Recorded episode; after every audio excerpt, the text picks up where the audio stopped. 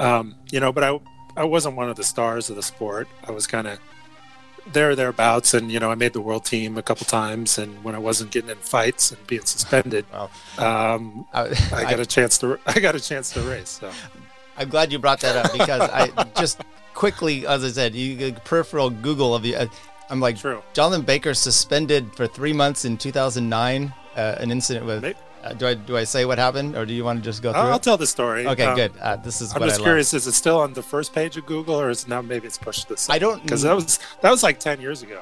It had to have been the first page because that's all the research I did.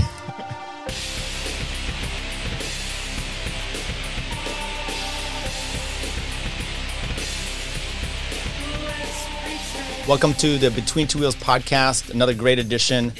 Jonathan Baker with us today. Jonathan, how you doing? And thanks for coming in. Thanks for having me, Tyler. It's uh, been a busy week. You know, um, managing all this newfound uh, fame and and not fortune Well- between my, my regular job and and family and everything. So. You know, um, you're no, you're no. Um, this is probably not new to you. I mean, if you just Google your name in cycling or cyclocross, you know, all kinds of articles come up. Uh, you're you're Nevada City. You know, they, they but the, we can talk about especially the newest, the gravel situation, and kind of you know this whole COVID nineteen and whether that should have happened or not. Uh, but first of all, how are you doing and dealing with this whole situation? My understanding, just doing doing a little bit of precursor analysis from you is you you work from home generally is that remotely You know, I'm I'm so fortunate. I I have a remote job in the education industry, and it's funded by the state of California. So I'm pretty. I'm in a pretty stable situation. My wife works remotely for a healthcare company. oh yeah Um, so we've just got kind of a little enclave here, and we're just hunkered down and and uh, trying to make the most out of it right now.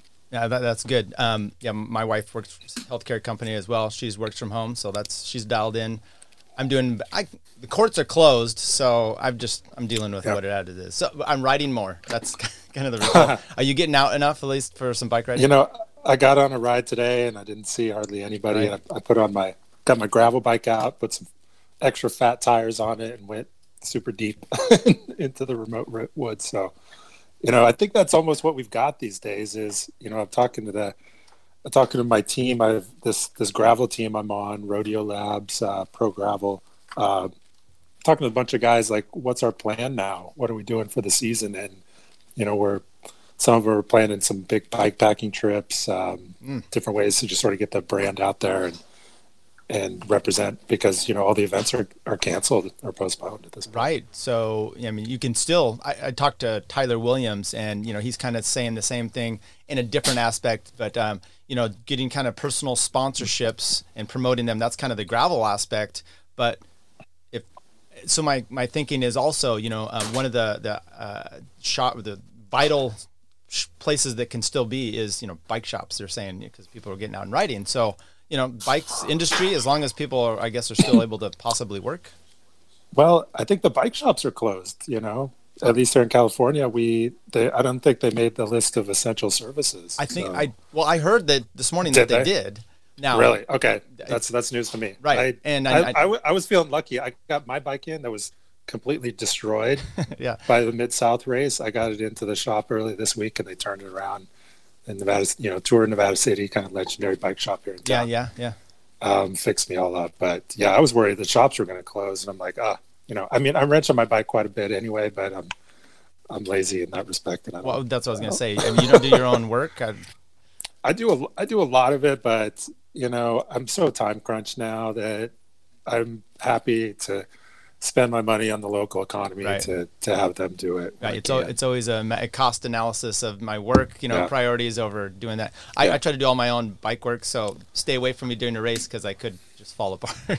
Well, this I this thing was on life support. I mean, Oh. every I, I brought I came back to the shop and they were all kind of laughing. Like every time they pulled the new component off, like some muddy water would come out of the frame, and and you know the the pulley wheels were it was like a ninja star. You know, Yeah, yeah, it was it was some insane uh, So what- devastation there. what bike is that? Is is that new? Is that the new bike you Um, got? I saw this is the this is the the Trail Donkey Okay. 3.0. It's um, by this company Rodeo Labs. Okay. They're based out of Denver. Um, and it's it's a carbon frame, and they they kind of bill it as like a do it all trail bike, but you know we took it to a race and we raced it, and that was kind of a big thing for the company because they had their kind of client base hadn't really seen it in that performance level because it's got you know it's got six bottle mounts and it's mm. like something something you could take out on a on a month long bike packing adventure. But kind of we showed that you could take it to the mid south and you could race on the thing and also do really well. So it so was, it's not it specific nice for gravel is more a bike adventure it's, no it is. No it's def, it's a gravel bike. Okay. it's a purpose built gravel bike for sure. But, but it's you know it's very versatile in that it has all those kind of bells and whistles that you can do in a kind of a a bike packing adventure ride sort of on it. Gotcha. So but, I, I, do want to talk about the, the mid south because that's the biggest, you know, and especially the, the dirt covered face. I saw that was a Sunday oh. morning, you know, it came off and, and some people were sending it around. And it, was, it looked awesome.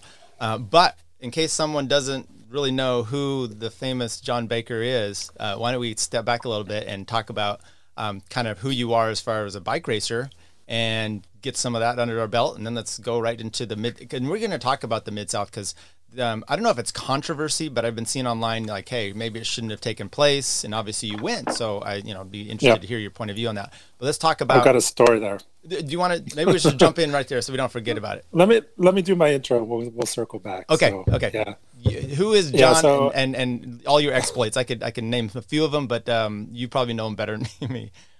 Well, I'm just you know, kind of an average guy who jumped, who got into bike race, racing a little late in life. Um, I think I entered my first race when I was 26, oh. um, Cat Five crit, and I wound up winning that. And um, where was that at? That's that was. Um, do you remember the old Solano bike bicycle classic? Okay, it was yeah. a stage race. Yeah. And and they had an amateur crit on the last day, and I'd I'd done some, I've done some mountain biking leading up into that, and um, I was living in the Bay Area and I, I saw it out there and I'm like, oh, let's try this road thing. And, you know, it, uh, I, had, I had early success. So I won a Timex watch from that event. And, you know, it's all just been gravy since then. Do you have the watch still? I don't think so. Yeah. I would hope not. yeah. So, I mean, some, some highlights for me, I was, you know, I've always been, I've always had a job. I've never been a full-time pro.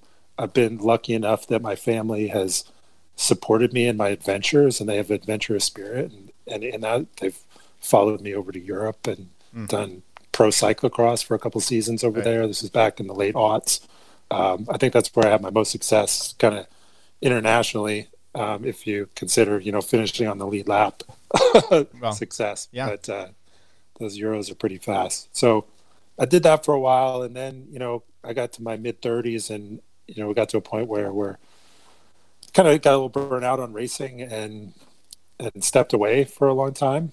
And this was um, from like 2010 to 2015. I didn't even touch a bike hardly. I put on 50 pounds and was uh, kind of an amateur disc golfer. Um, Several of your competitors wish you were still back there at 50 pounds plus.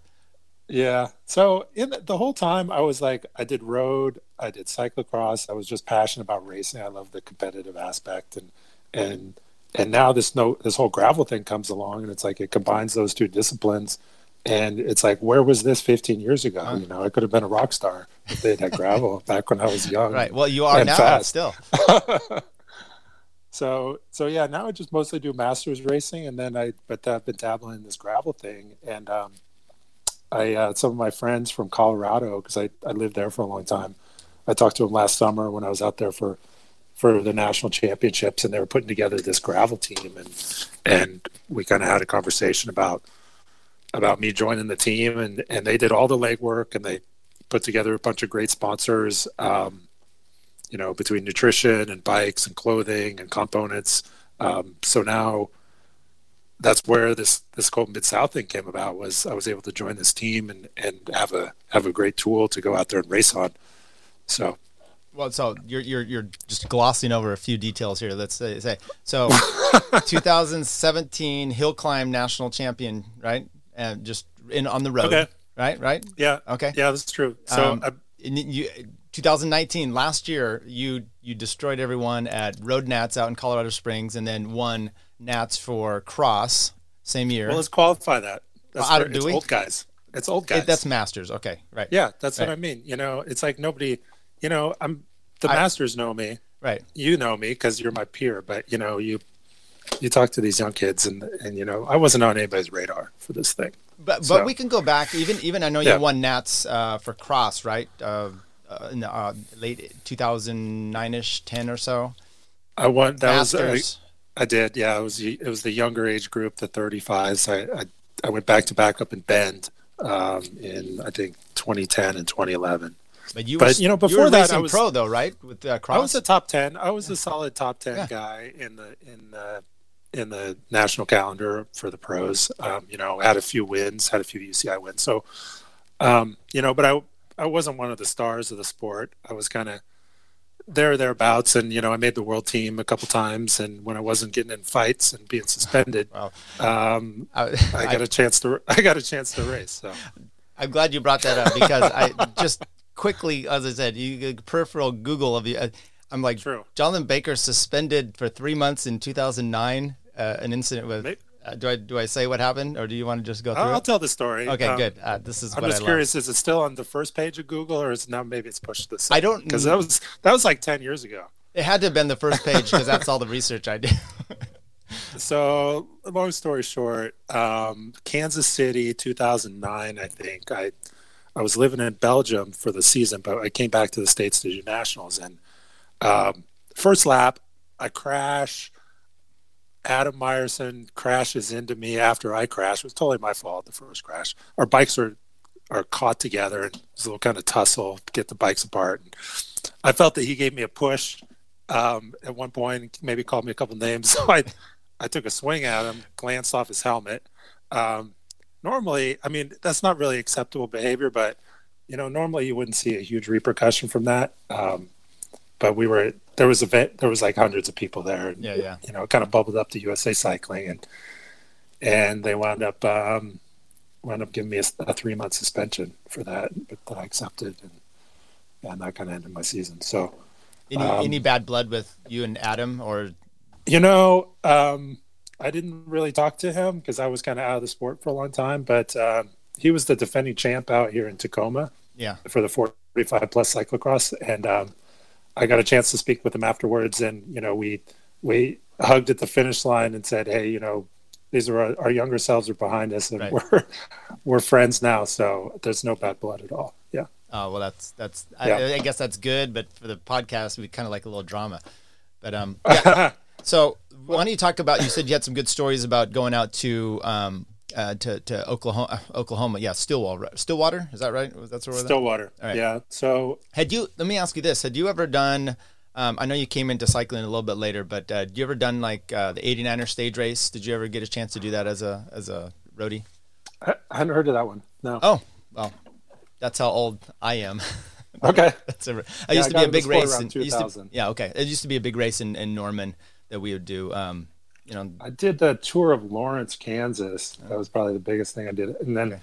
those Tulsa Tough, I raced those Right. a couple a couple seasons, coming driving from Colorado, um, back in my kind of pro road days. you know, your your suspension doesn't sound all that. You know, a few years ago, I think it was uh, Roberto Gaggioli at Athens had there was an accusation where he came after someone with a a two by four. I mean, that's not during the race, obviously. That's a little bit more. I, don't even remember if they got a suspension, but um, that was against that was Johnny Sundt that he uh, Oh, he hit him. oh, di- He made so, contact from what I heard. Okay. Yeah. So yeah, I know there was some discrepancy and all that. So, Yeah. okay, let's go. Let's go over to Stillwater. So you get this race lined up with your new team, and um, first, talk to me a little bit about the gravel because I've never done race on, on gravel. Is it somewhat team oriented, or is it um, No, very much solo, more mountain bike you know like? the model is evolving. So let's just say that. So right now gravel is kind of the hot thing, and Right. and people are are trying to figure out what the what the sponsorship model is going to be. Up to this point, it's been mostly kind of privateers doing, uh, excuse me, where they've kind of grouped together some sponsors and they're doing the social media thing, and they're promoting the sponsors through their social media and stuff like that. There hasn't been kind of a team thing Yeah. um, uh, I was lucky enough to have this team that approached me that they were kind of bringing those sponsors together because otherwise I don't have time for this. You know, I'm I got a full time job. Yeah. You know, I don't I don't have time to go chasing down sponsors. I mean, for me, it would just be like, I'm gonna just take my bike and I'm gonna enter this thing and see what happens. Right. right? So um, it was really nice to have a team structure behind it. Um, you know, we, I think we've got nine people on our team. We have a couple women who are really fast. Ashley Karolak um, and Amy Beisel. We have uh, Jonathan Kavner is kind of a, a, masters racer. He was third at Nats this last, second at Nats this last year. Um, Nick Gould, who is um, kind of elite level mountain biker. Um, several people I'm not remembering, but uh, they're they're mostly based out of Colorado. But um, you know, the driving force is this guy John Harp. Um, put the whole team together. Really done a great job pulling the sponsors together. So it just sort of happened really quickly this last off season, and um, so that's the that's, the, that's okay. the team story. So yeah, so the now story. the race. Let's talk about going to race. So you get your team out there, and you're saying that there's not much strategy for teams then in a race like this. It's what 100 well, plus miles.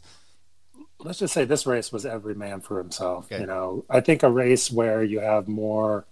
If this was a dry day, it would have been a completely different story. You could play team tactics all day.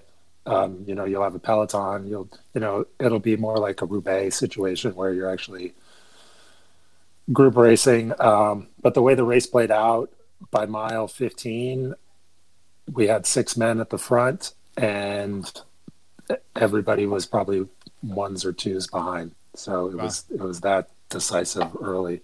What, what made um, it so decisive early? Was it just the the bad weather and the mud? You know, every time you have bad weather, it was very cold at the start, very wet. I think a lot of people check out and they weren't quite as attentive as they needed to be. Um, there was a couple decisive sections early with kind of some technical double track that we hit, and the mud was so slow if you were off the line that people just going backwards. You know, oh. I'm you were six inches to one side, and you could be putting out 200 more watts and, and hardly holding the pace. So it was it was uh, really skill based. Um, you know, kind of kind of a perfect storm for a cyclocross skill set, being able to really pick that line and follow the line, and always searching for the fastest fastest route. You know, you you look at some tracks, you're like going from one side of the road to the other to the other, trying to find that one piece of firm road that's going to give you a little bit of less rolling resistance and uh, and stay forward. And that's that's something I've been doing for 20 years, and and I I just kind of raced hard, and I found myself in the front group after that split. So is now the the course itself is it a mix of you know road and gravel slash dirt, or is it just all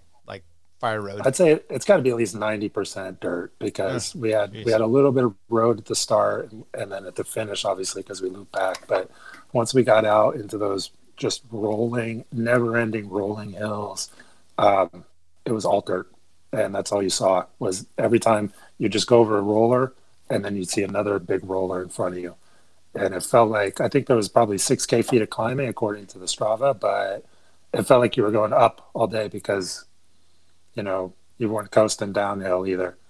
So it was it was just a heavy day all day just kind of high endurance pace because you're out there for six hours. What do you do for uh, feeding and you know your fueling and and and well, did you have any mechanicals? Um, no major mechanicals. I was lucky. Um, just kind of the standard like muds everywhere and everything sounds like shit. But um, right. for for food, you know, the way these gravel races play out, they play out almost like a cyclocross. Well, they play out strangely. They don't play out like a road race where you have a couple hours maybe of slightly more moderate riding and then you have a real punchy finale. Um, they play out a little bit more like a cyclocross race where you have just once you hit start to hit decisive sections that can be really early in the race people are full gas. Mm. and even if you have six hours in front of you you know you have to go full gas because if you don't you're going to miss the split and you're off the back. So it's like let's just shatter our legs in the first two hours of the race and then hang on for the rest and it's it's it's a painful model and you look at the power curves of everybody and it's like you know threshold for the first two three four hours and then just whatever sort of high endurance you still have left and you're just slogging um, you know I've done, a, I've done a few and this is really how they play out what are the other ones that you've done Um, and is, and is this something you're gonna? I, I know you got a team, so is this what you're planning on doing more and more of? Um, I'm kind of the West Coast representative. Um, we're gonna we had a plan to get together for a few of the bigger races like Dirty Kanza, and um, I think Rebecca's Private Idaho was on the list, and, and a few others. Um, as far as like gravel events or events of this nature, I'd say I've done probably two or three kind of national caliber ones. Um, I did Steamboat Gravel last year, which was on this Monuments of Gravel list that the Velo News has come out with, along with the Mid South, and I got I got fifth. Um, that was an altitude race, and I'd spent a lot of time at altitude leading up to it, so I kind of credit that. And then I did Belgian Waffle Ride last year. That was you know it's another six to seven hour race, and I think I was twelfth out there, and that was the same thing. It's like you just destroy yourself early and then just hang on, and they're painful. But you know, for a guy like me, I don't I don't have the the raw acceleration to hang with some of these young guys. So I'm I'm just trying to hang on with some some mental toughness and some savvy, being in the right place at the right time. So when you say there's like six of you on the on, after the first 15 minutes or 15 miles or so, that's pretty it's pretty thin. You don't get it like you said. You just you're not drafting. You're just slugging it out. Who were those? I know I saw Stetina was in the race. Of course, you know he's made this yeah. move, and I don't know if he had. I think he had a mechanical perhaps, but what? How did yeah. it shake out? Was it was it just attrition the entire time? Was there any, you know, you're just going, or these guys attacking you, young bucks? Um. So, and did they know who you were? Did you? Yeah, yeah. So um, that that split consisted of myself, uh, Danny Summerhill, okay, um, Peter Stetina, Colin Strickland, Payson McElveen, and um, why can I never remember his name? I'll, I'll circle back to some mountain biker. I think he had a mechanical early, but um, but so after we made that split, I roll up alongside Danny, and I'm like, "Hey, Danny," because like Danny and I raced back, you know, 15 years ago in Boulder. it's like, okay. it's like I haven't I haven't talked to him in a decade. So, and then the same story with Peter, even though I've I've been chat I've been talking to Peter a bit more lately because he's been doing the grasshoppers. But both him and Danny I raced against them back in um, the Front Range of Colorado back in the aughts when they were when they were juniors. So um, yeah, they recognized me, but I don't know if they were surprised to see me there or not like, in the front group. Yeah, who's this old guy? I remember, you know, you'd taken a, some time off and you came back to Chico, um, and we were. I saw the first race I saw you at, and I talked to you afterwards. You probably don't remember, but it was because you had your Vitamin Cottage, your Chippers uh, kit on and yeah, I think Shippers. you're right. Yeah. well, I knew I, when I raced out in Boulder, I knew all you know a bunch of those guys that raced with it. Um, I think Dirk Friel, maybe I don't know if he raced with yeah. you and John Tarkington. Yeah, he did. Yeah. yeah. And so Chippers uh, was right before my time. They were okay. Well, but then they went to Vitamin Cottage, I've heard right? The name. Right. Yeah. But then they, they came into Vitamin Cottage, which was the team that you, you had. At least that used to be their big sponsor.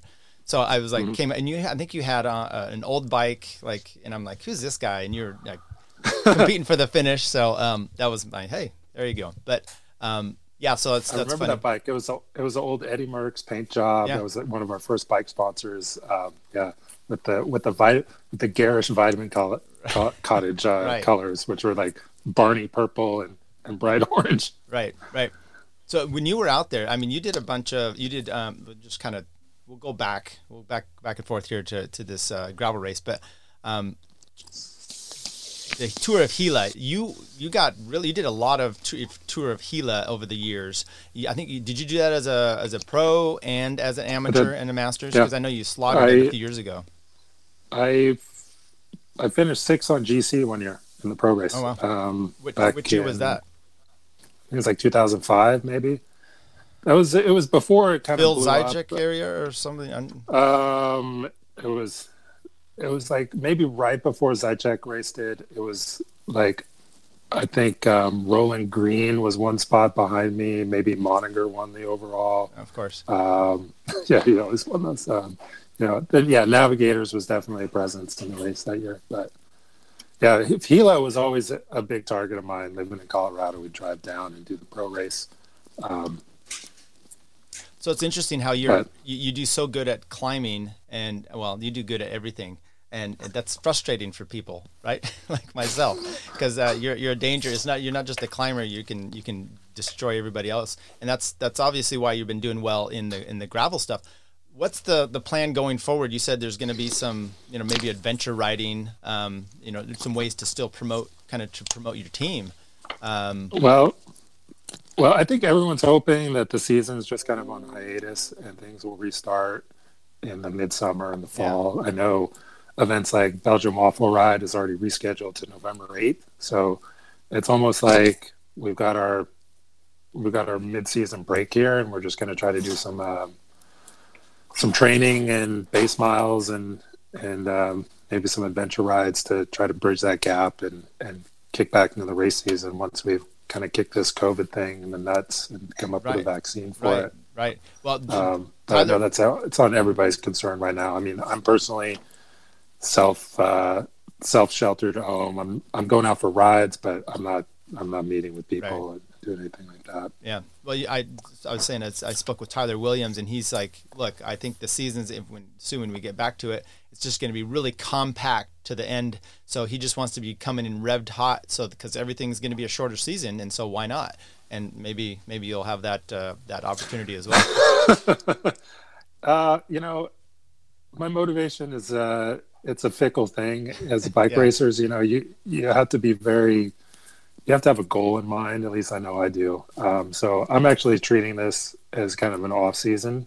I'm gonna I'm kicking into a little bit of an off season mode here for the next uh, couple weeks, yeah. and and then I'll try to build back up uh, with maybe a target to to midsummer. And I know we're going to learn a lot more here as the weeks and months go on. But um, you know, I'm just I'm gonna kind of folk. I'd plan some like I, we'd plan some big trips as a family that are that are canceled now. We're just kind of hunkered down um, here in Nevada City for the foreseeable future.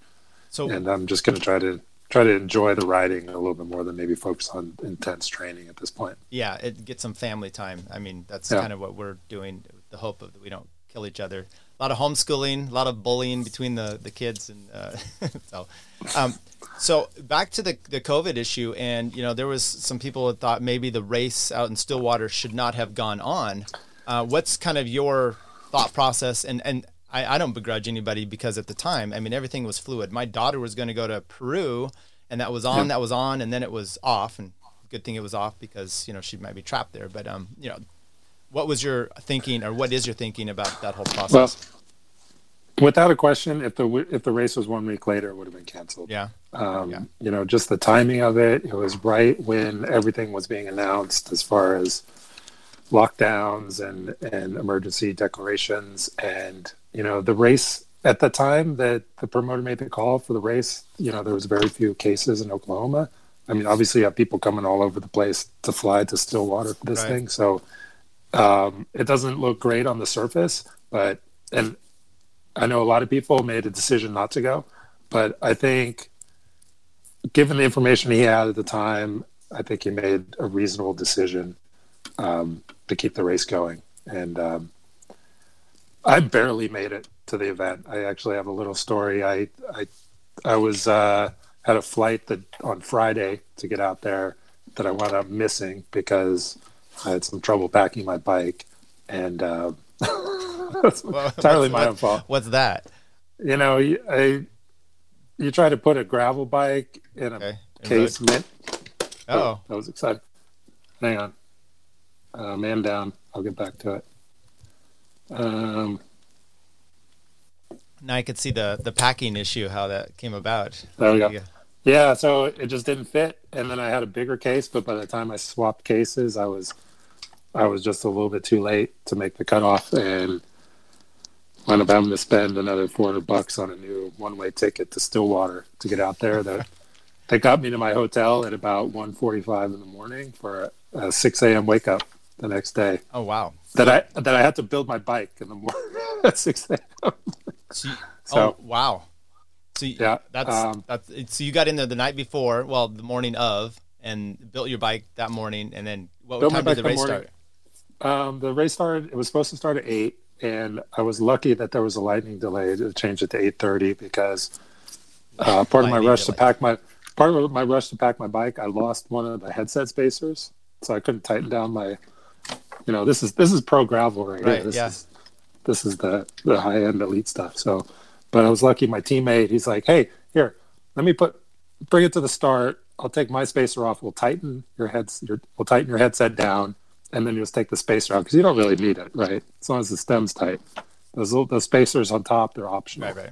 Are optional. okay. So that's why I raced. I raced without uh, without three mil of spacer that I needed under my top cap. Well, maybe it was allowed. Did it? Did it help you? That saved some, everything. Yeah, that that weight difference definitely. When you got another forty pounds of mud on your bike, little shock absorbance, or you got it. You got it on your shoulder, and your, your bike's so heavy that you can barely even pick it up. You know that that made the difference right there. I'm also seeing why you take your bike to the shop now. So it's it's all coming full circle to the story. It was murdered. The bike the bike was assassinated after this race, but yeah. They do a good job. And usually uh, I'm not that disorganized, but I had a bunch of work stuff going on and you know, I'm working until the last minute. And then I did a I did a 15 minute opener on Friday before I before I flew out. So it was perfect. Got the got the perfect legs for the well, race and it it's, it's hard to argue with the success. So the only question is why you didn't win with that kind of prep. You know, I had a chance. I was there. Okay, tell um, us about that. I uh you know, so we had we we got down to six, and unfortunately, you know, Danny was very strong. Danny Summerhill, he kind of made that first split happen. He was very aggressive. Um, he tore his derailleur off like right before the kind of 50 mile mark where we had um, where we actually were able to come and get a little bike wash and get um, some food and a couple bottles. So he was gapped off. Um, uh, we had Payson and his um, Rabobank teammate who had bridged up apparently, and so we kind of we lost two guys, we gained two guys. We were still rolling with five guys um, through the feed zone, and then um, I think mile sixty-five, Peter. There was this section that it was decisive last year apparently too, and and Peter knew it was coming, and I happened to be on his wheel, and I tried, I followed him through it, but there's like a giant gully, maybe three feet deep in the middle of the road. So you've kind of got this little trail on the side you can ride. And eventually you have to get off and run. And um, I was actually right there with him and got on top. And now it's like, it's like me and Peter, I look back and we got like, we got a gap. And then he accelerates and it's on the flat. I'm like, I can, a skinny climber on the flat and he drops me, you know? and then he's gone. And so at that point, it's like everybody is just kind of one. Nobody is riding. There's no groups anymore. Everybody is single. And so this, we still had probably three hours left to race. And it was just kind of find your pace and, and hold it. Um, we, we actually got to a point where we, you can't, couldn't ride your bike anymore and you had to kind of pick it up and, and run with it. And that was probably about 20 or 30 minutes of running. Um, just, you know, that mud that just sticks to your wheel and your wheel can't turn. You can't push your bike because it packs up. So you have to, you have to throw your bike on your shoulder and I'm like clawing mud off the bike and everything as I'm, as I'm running with it. And I actually passed, that's when I passed Peter. He had, he had a mechanical, he was trying to fix his bike. I passed Colin while I was running.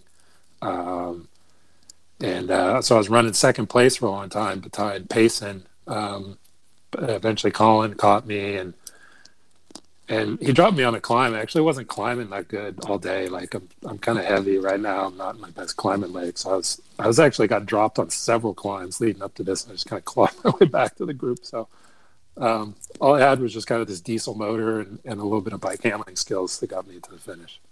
What crazy. Um, so uh, you said uh, Stetina had uh, a mechanical. Do you know what kind of? Yeah. Yes. He. It's a rear another rear derailleur thing. You know what happens when you get so much mud pack in there? Eventually, maybe a stone or something will catch the chain, and you think of all that torque that the chain puts. All the torque you're putting right. on the chain. If if the chain catches in the rear derailleur, that rear derailleur is going to just kind of pull forward. Right. And this this is a very common mechanical in cyclocross. Um, you see it a lot. Like uh, the rear derailleur is completely ripped off, rips the hanger off, and you have to run with the bike. And uh, apparently, Peter like it didn't completely rip off, but it it bent in such a way that he could sort of pedal in a couple gears. So he did make it to the finish and in fourth place, but he had a healthy lead, and he was he was probably heading for the win if it weren't for that. did um, you're running? You're saying you're you're running here for you know, long periods of time. Did you still have some cross fitness that, that helped you in this? Uh, and were other guys trying to pedal maybe. through this stuff? I think everybody's in the same boat. You okay. couldn't pedal through it. Okay. Everybody had to do a hike bike. Um, probably the cross training did. I did a ton of running this last off season in prep for cross nats because there was a lot of running at, at cross nats. But uh, I I don't like running. So as soon as no. cross season was over, I didn't I didn't run at all. So whatever it was, it was just sort of uh, sort of latent. latent. Know? Yeah. So you're up in uh, Nevada City, and well, yeah. let me let me before we go there. Um, do you regret at all going? I mean, obviously you got third place, but um, have you? Has there been any significant blowback from from riders? Go, I just saw a few things on Twitter. Some angry people, you know, were upset that others had gone uh, because of the the COVID thing. Any any problems for you or any regrets on any of that? I'm not sick, so okay. I guess I'm okay. Good, good. Oh, you know, really, really, that's the one.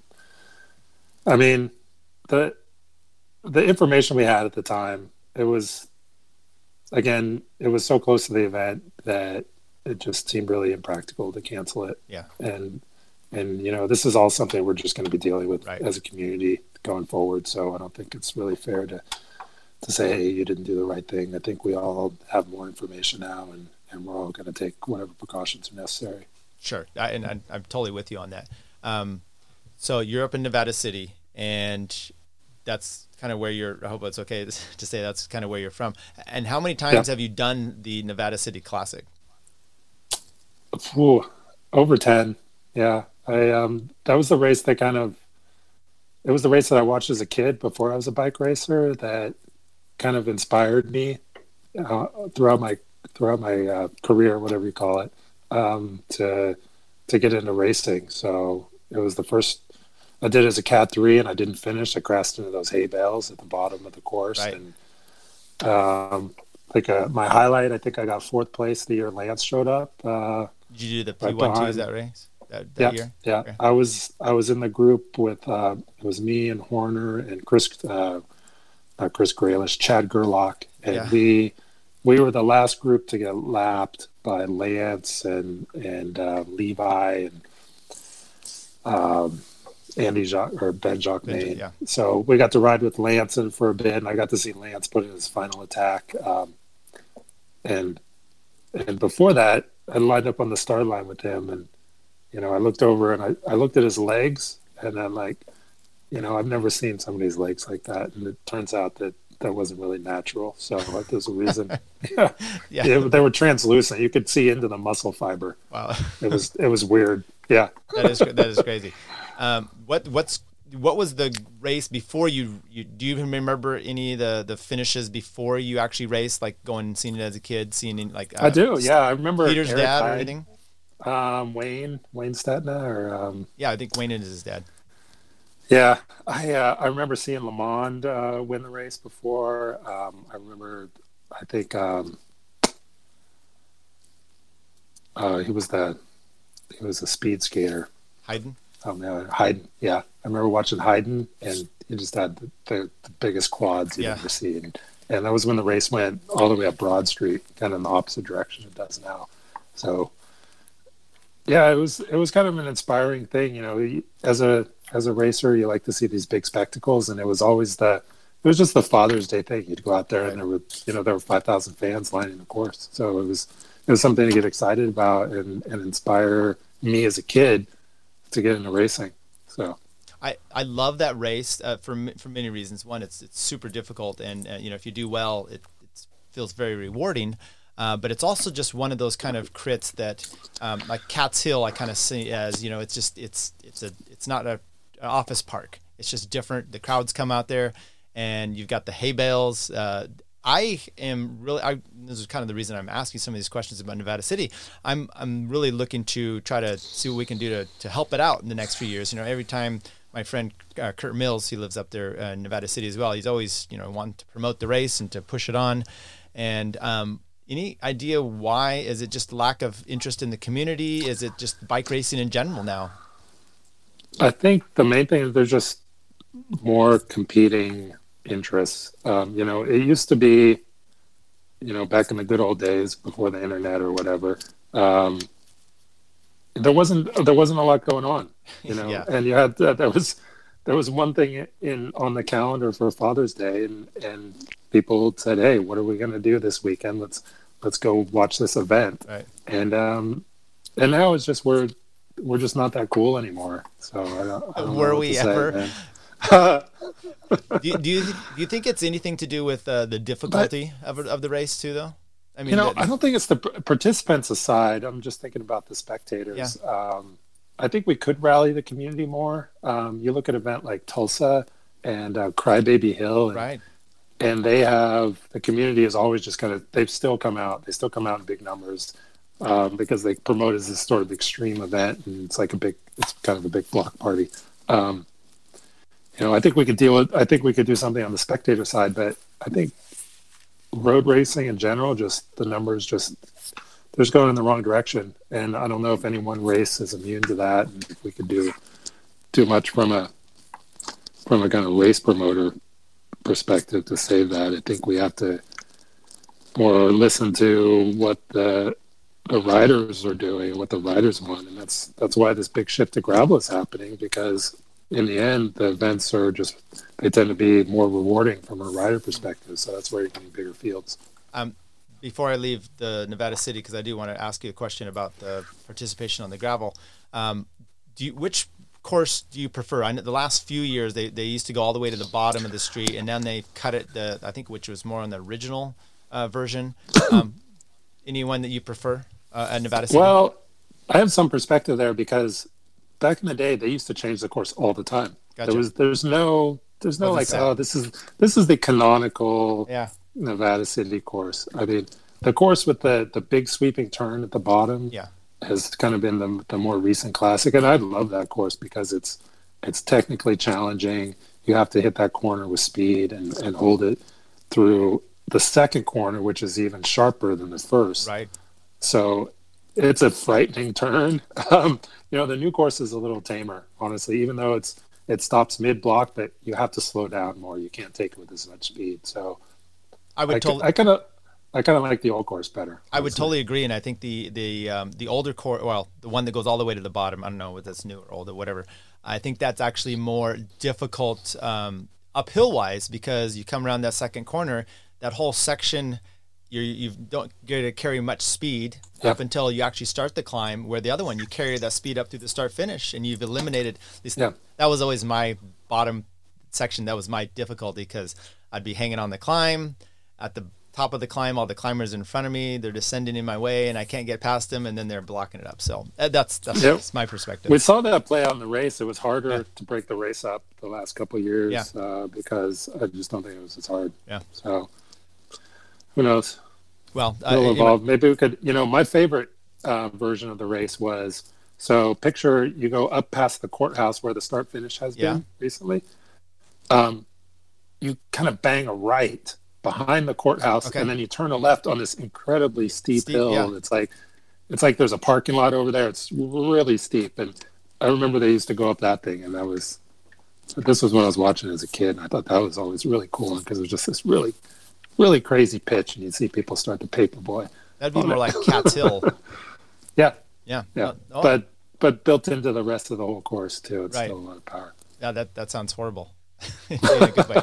Um, so a few years ago, well, like all these guys, you know, uh, Ted King, uh, Stetina, they're kind of moving towards the gravel and they're bringing a big deal. And I know at Kansas a few years ago, they suddenly had, you know, EF guys were out there and there was a whole thing about, look, this used to be like our, um, kind of our, our, our society or, or it's a, it's a riding experience and suddenly it's racing coming into it. Do you see a, a problem or a conflict with those at all? Or do you not really, because you're the racer. It's not that it's not there yet. I think um, what we see now is that there's room for everybody. There's room for every different type of rider in these events, um, and the stoke factor is high for both the front end and the last finisher.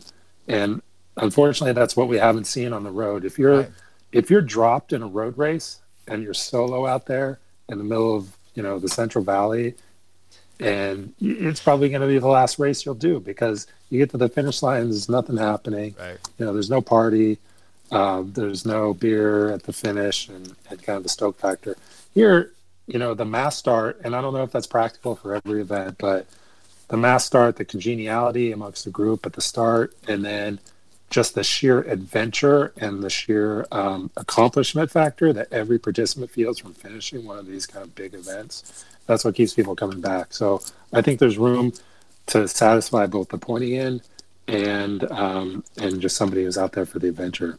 And so that's why I think it's so popular. Yeah, interesting. I don't see how that, that could really translate to the road or especially crit when you know you get lapped and they're, they're pulling you. You know, you don't get to even finish, and there's no stoke in that. So you couldn't do a crit. It doesn't work for a crit. no, but I think even event something like the Belgian waffle ride is kind of straddles it because it's kind of partially road, but it's still it's a mass start thing. Um, so you know maybe this is the new model, but for me it's like I really started to get excited about this stuff when I did a grasshopper race a couple years ago, and just the terrain that we were taken out on and just the you know we didn't get to do that on the road. You know right. i was out there in in the the foothills or whatever of the of the coastal range and and you just had some incredible scenery. So and a lot of tough climbing that i really enjoyed. And there was nothing like some of the road races that, that i've done recently. So uh, interesting. That's, that's where look speaking of climbing I, I just want to mention one more race with you. This is kind of reminiscent stuff here. Uh, the Bob Cook Memorial, the the Mount Evans Hill Climb. I've seen you've done you've done that a few times. Why and uh, no? Uh, what are your memories of, of that race? Um, my my fondest memory was the year I. Uh, it was actually the year Danielson set the record. I'm going to put an asterisk by that because we know right. we know um, Tom has run into some trouble. Yeah. Um, but uh, that year there was a whole bunch of these. Um, it was like I think it was maybe they were Slipstream, but maybe they were still TIAA-CREF. It was this pro team, right. Vaughters. It was the Vaughters team yeah. out of Colorado, and I'd always loved that race. Um, it seemed like I always started to go faster once we got to ten thousand feet. And uh, this year I was in I was racing for Vitamin Cottage again. I was in really good shape, uh, really skinny probably the skinniest I've been. I was down around 160 pounds for a six foot three guy, and um, you know, I, I, I tried to go with Danielson early, um, but I, I, couldn't hold it, and the only how guy soon, could how was. How soon was uh, that? Was that before like Echo Lake, or was it? It was before Echo Lake, well before Echo Lake, and um, um, who's our current national champion? Current? Sorry, senior. Yeah, senior moment. Um, he was he was uh, able to stay with Danielson, um, give me give oh, me some oh, help Martin, Morton Lock, Lock um, no. Um, He's Australian. Alex Alex Howes. Thank you, Alex Howes. How's it going? Was able to hang with Dan with Tom until maybe past Echo Lake at some point. And I was, I stayed with him briefly, and I dropped off, and I was kind of running third. Um, and uh, eventually, I wound up hooking together with um, Peter Stetina, and Scott Moninger. And it was the three of us kind of doing this chase. Um, I wound up attacking them a little bit past, uh, a little bit before Echo Lake, and wound up chasing down um, Alex, and uh, and uh, I went up second that year behind uh, behind um, Tom. I think I did a 147, oh, yeah. which is uh, yeah. So it's uh, so it's a pretty decent time. That's yeah. why the asterisk is important because that really gives you the win.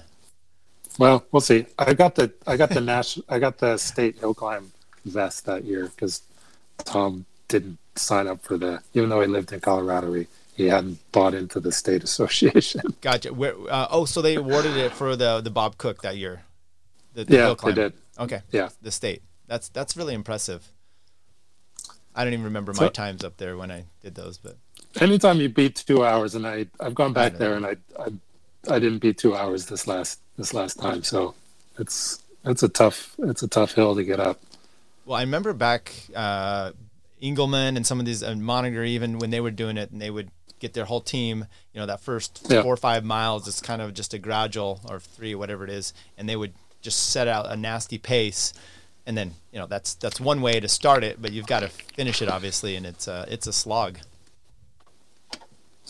Yeah, it's almost the hardest part that that first kind of five percent section, especially if you guys are drilling at the front and you're you're a climber. But um, you know, those are those those days of excelling in hill climbs. I think are behind me. So I, I, I did not impress myself in the climbs out here at the mid south, and I think I've. ba- you're bailing on that. All right. Uh, that that's uh, that's good for us that race against you. That you're not going to take the climb the climbing so seriously. I don't know if I buy it though, so we'll see. Um, I don't know. Maybe, maybe, I lost my sprint too. You saw my finish at Snelling. I mean, I got smoked. I, I was know? wondering about that, but um, now was that uh, you, you you did the 35s and the 45s, right? I did. That was my second race of the day. Right. And so, apparently that was that was one too many. So was that the one? Was that Kyle Glarham that won that? Is that Kyle Glarham? Yeah, he was. He he put in a good sprint, but and I don't I don't want to diminish his sprint, but I had I had no sprint at all. I was like, I looked I looked down. And I'm like, oh, I'm doing 600 watts, and that's his, that's my biggest effort. And that's not that's not good at that little rise too. You know, I think I no. saw a video. Maybe it was uh, Kyle's bike or someone's bike, and it showed. I think it was you tightening your your um, foot straps before the sprint. didn't look so uh, like whoops, and then uh, yeah, he he had a good. Well, sprint. ever optimistic, you know, prove me wrong until uh, uh you, you got to let the race decide. Yeah, so yeah, I, yeah. I knew I knew my legs were gone. I could tell. I could tell already. I was a half lap to go. I could tell that I'd burned through whatever muscle glycogen I had stored for that day, and I was just. Uh, you know, usually I would do an attack or something before and try to finish solo. That's that's kind of how I like to roll, and I I didn't have the energy for to even try one of those. I was hoping that everybody else was as tired as I was, and it turns out Kyle still had a good sprint in his legs. You know, well, he, he, looked. I don't think. I think that was the only race he did that day. So that's that's the consolation. If you want, you know, there you go. Well, you know, you can't win them all. You got to pick and choose, and um, I'm happy with my my two race effort there. I think that, and I've done a lot of really long, um, intense training leading up to this Mid South event, and I think that's really what paid off. I did a couple seven hour days up there, which is pretty much a stretch for me, and um, that's kind of what what it took to to perform on that day. You looking to do well? Let's let's say world comes back together, some normalcy. Are you looking at all to do um, Masters Nats this year? And, and once again, some um, elevation originally, Utah. Yeah, originally I wasn't because I was planning on going to Italy, northern Italy, wow, and doing a bunch of grand Fondos. So, but that those whole plans are canceled. So, you know, it's hard to predict the future, but if uh, if Masters Nats are on, I'll show up. Okay. Sure. Well, everyone tag that out there. That's the the defending champ coming at you again. Um, we didn't even discuss nationals last year. I mean, uh, we could do it real quick, and then we could uh, send everybody on their way. But um, you went solo. Um, it, was it the Air Force Academy course for the road race? Yeah, yeah, good tough course. Yeah, you know, big climb every lap. Yeah. just uh, just a straight up hard man course. So, but um, early break, you know, with a couple very strong guys, just kind of held held the gap it seemed from lap three out of six, and and I wound up having um, wound up I didn't have any teammates. Um, wound up being in a situation where I had to make a decision about whether I was going to sit in the pack and see if the pack could chase him down, or whether I was going to take an initiative. And um, kind of what I've learned is that fortune fortune tends to favor the brave, and so I I I attack to make a bridge move with two laps to go into a headwind on the climb, and uh, wound up uh, catching them at the top of the climb. Kind of group of three then, me and Kavner and, and Leroy Papatsky. Yeah. Worked together for you know the next half lap, and then I waited for the hardest section on the on the last uh, climb of the day, and and punched it over the top and, and went up soloing in. Yeah, so, probably not much better way to do it than solo. I, I loved it. You know, yeah. that's I. But you still feel like an animal out there, like you're being chased. Right. You know, it's never, you know, yeah. You, maybe in the last 500 meters you relax, but it's funny how many times people ask me, it's like, why are you still looking back? I'm like, you can't help it. You know, right. you're going to look back because you just feel that pressure that you're going to be that you're being chased down, you're being right. hunted. You don't want to so be you don't want to be that you, guy. You don't you don't relax. no, well, once again, congrats. You had a great season, and um, obviously, even 2020, if it ends now, which I hope it doesn't, you can uh, you can call it good. Well, let's hope pub- that let's hope that the world um, recovers right. from this crisis and that we we can go back to our little sport of bike racing and, right. and enjoy ourselves right. in that niche. And, and you know, so. I, I, was uh, even on that. It's just you know. I was talking about when this first thing came about, and it's like, oh, it's just bike racing, and, and yes, it is, but it's kind of a microcosm of you know people's livelihoods depend on you know some of them you know they're bike racers or they they follow the the circuit around or just everybody that is involved the guy that works in the bike shop that can't you know it, it, everyone's impacted and it, it, sucks everywhere. So, yeah, yeah, I'm fortunate that I don't depend on bike racing right. for a living. It's just a hobby, but you know, I empathize with all my my peers there, and I I hope that this this little part of the economy survives and and you know we we all come through on the other side. Right, and and part of what I'm doing here and just talking to some people is just one I'm at I'm at home a little, a little bit more than I'm trying to entertain, entertain myself but uh, you know, just try to live some things up and, and give some people some entertainment. So I really appreciate yeah. you coming and uh, joining us because you've got some great stories, and uh, we'll hope to continue on talking with you throughout the year. Anything yeah, you want to plug or, or, or, or mention? Uh, I don't. I don't know. You know, check out my Instagram. I'm a chess racer on Instagram. You can you can see all my amazing content there because I'm just a great content creator. Right. We is, we, we didn't even get into the fact that you're like a master chess guy. I don't know chess yeah. from, from checkers, but um, evidently you're amazing. Yeah, that's a, a, bit of my username back in the earlier life. I was, uh, I mean, I, I, guess I still am um, uh, a life master at chess. So um, I, I, tried to do that for for about five five to ten years, uh, maybe maybe more like five. Wow. But I wound up having to get a real job because it, it didn't pay the bills either. Well, sounds like you're doing fine with your, at least your work, and and, yeah. I hope things continue to go well. Thank you once again for joining us. Thanks, Tyler. Pleasure. No problem.